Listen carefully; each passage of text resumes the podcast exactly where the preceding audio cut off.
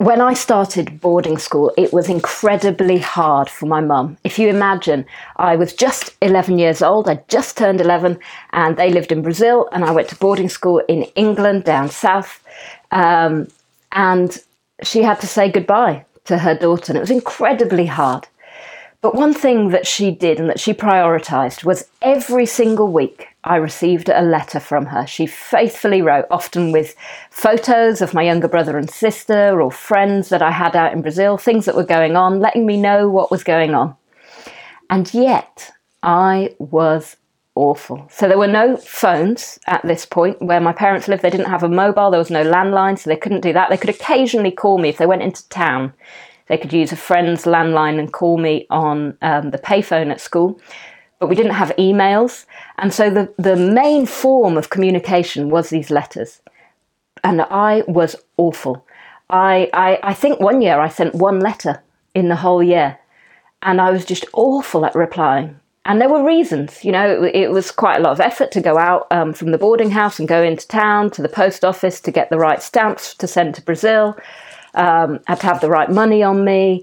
Um, I had to write the letters when there was loads going on the whole time at school. But they were all excuses, reasons why basically I didn't communicate. And it might have been that I was trying to block it out so that I just didn't think about it, so that I didn't miss them. Whatever it was, it was excuses. And looking back now as a mum, I feel awful for the way that I treated my mum.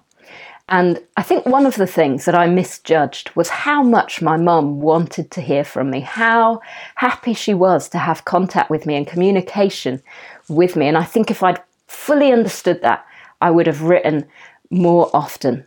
And another thing that I think I um, forgot about or took for granted was who she was and what she had done for me. She'd carried me for nine months in her belly with morning sickness and all that that brings. She breastfed me for two years, um, which is unheard of almost nowadays. Um, she had cooked for me, cleaned for me, lost sleep over me. She taught me for the whole of primary school, not just for a lockdown, for the whole of primary school. She had home taught me um, where we lived in Brazil.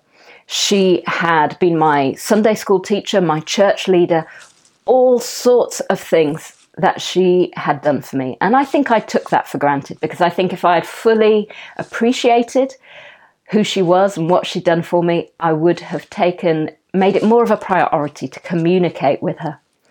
And we all know how important, in theory, communication is for our relationships. Um, one of the first things that you get told when you go to marriage prep or marriage enrichment courses is how important a date night is, a regular time when you set aside to just communicate with each other, to spend time with each other, to chat.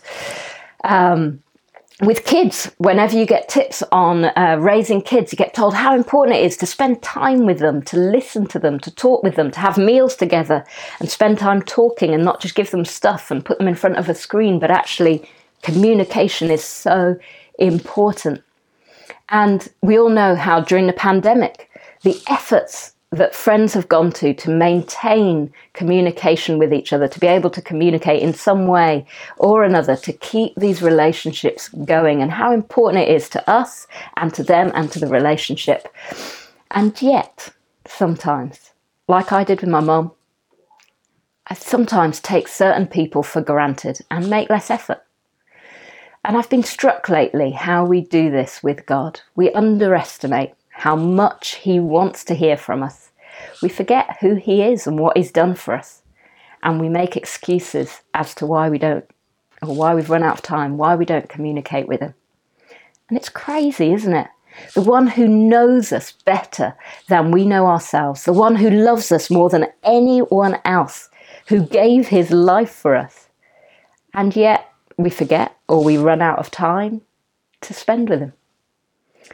In Psalm 116, verse 2, the psalmist writes, Because he has inclined his ear to me, therefore I shall call upon him as long as I live. This is the attitude that I want to have. An attitude that says, if God is saying he wants to hear from me, he's inclining his ear to me, if the creator of the world is wanting to talk with me, therefore I shall call upon him as long as I live. That's where I want to get to. And so, wonder if today you join me in stating our love for him. And just like I have to in every relationship at some point or another, let's remind ourselves of who this is and why we want to spend time with him. And then let's look at our priorities and move him to the top and look at the implications that this has on how we spend our time. And let us then approach God's throne of grace with confidence. Confidence to approach Him, to talk to Him, because He wants to hear from us. Because it's incredible that He, being who He is, still prioritizes a relationship with us. And because He understands what we go through day in and day out, because He's been here and continues to be here with us if we let Him. Let's not hold back.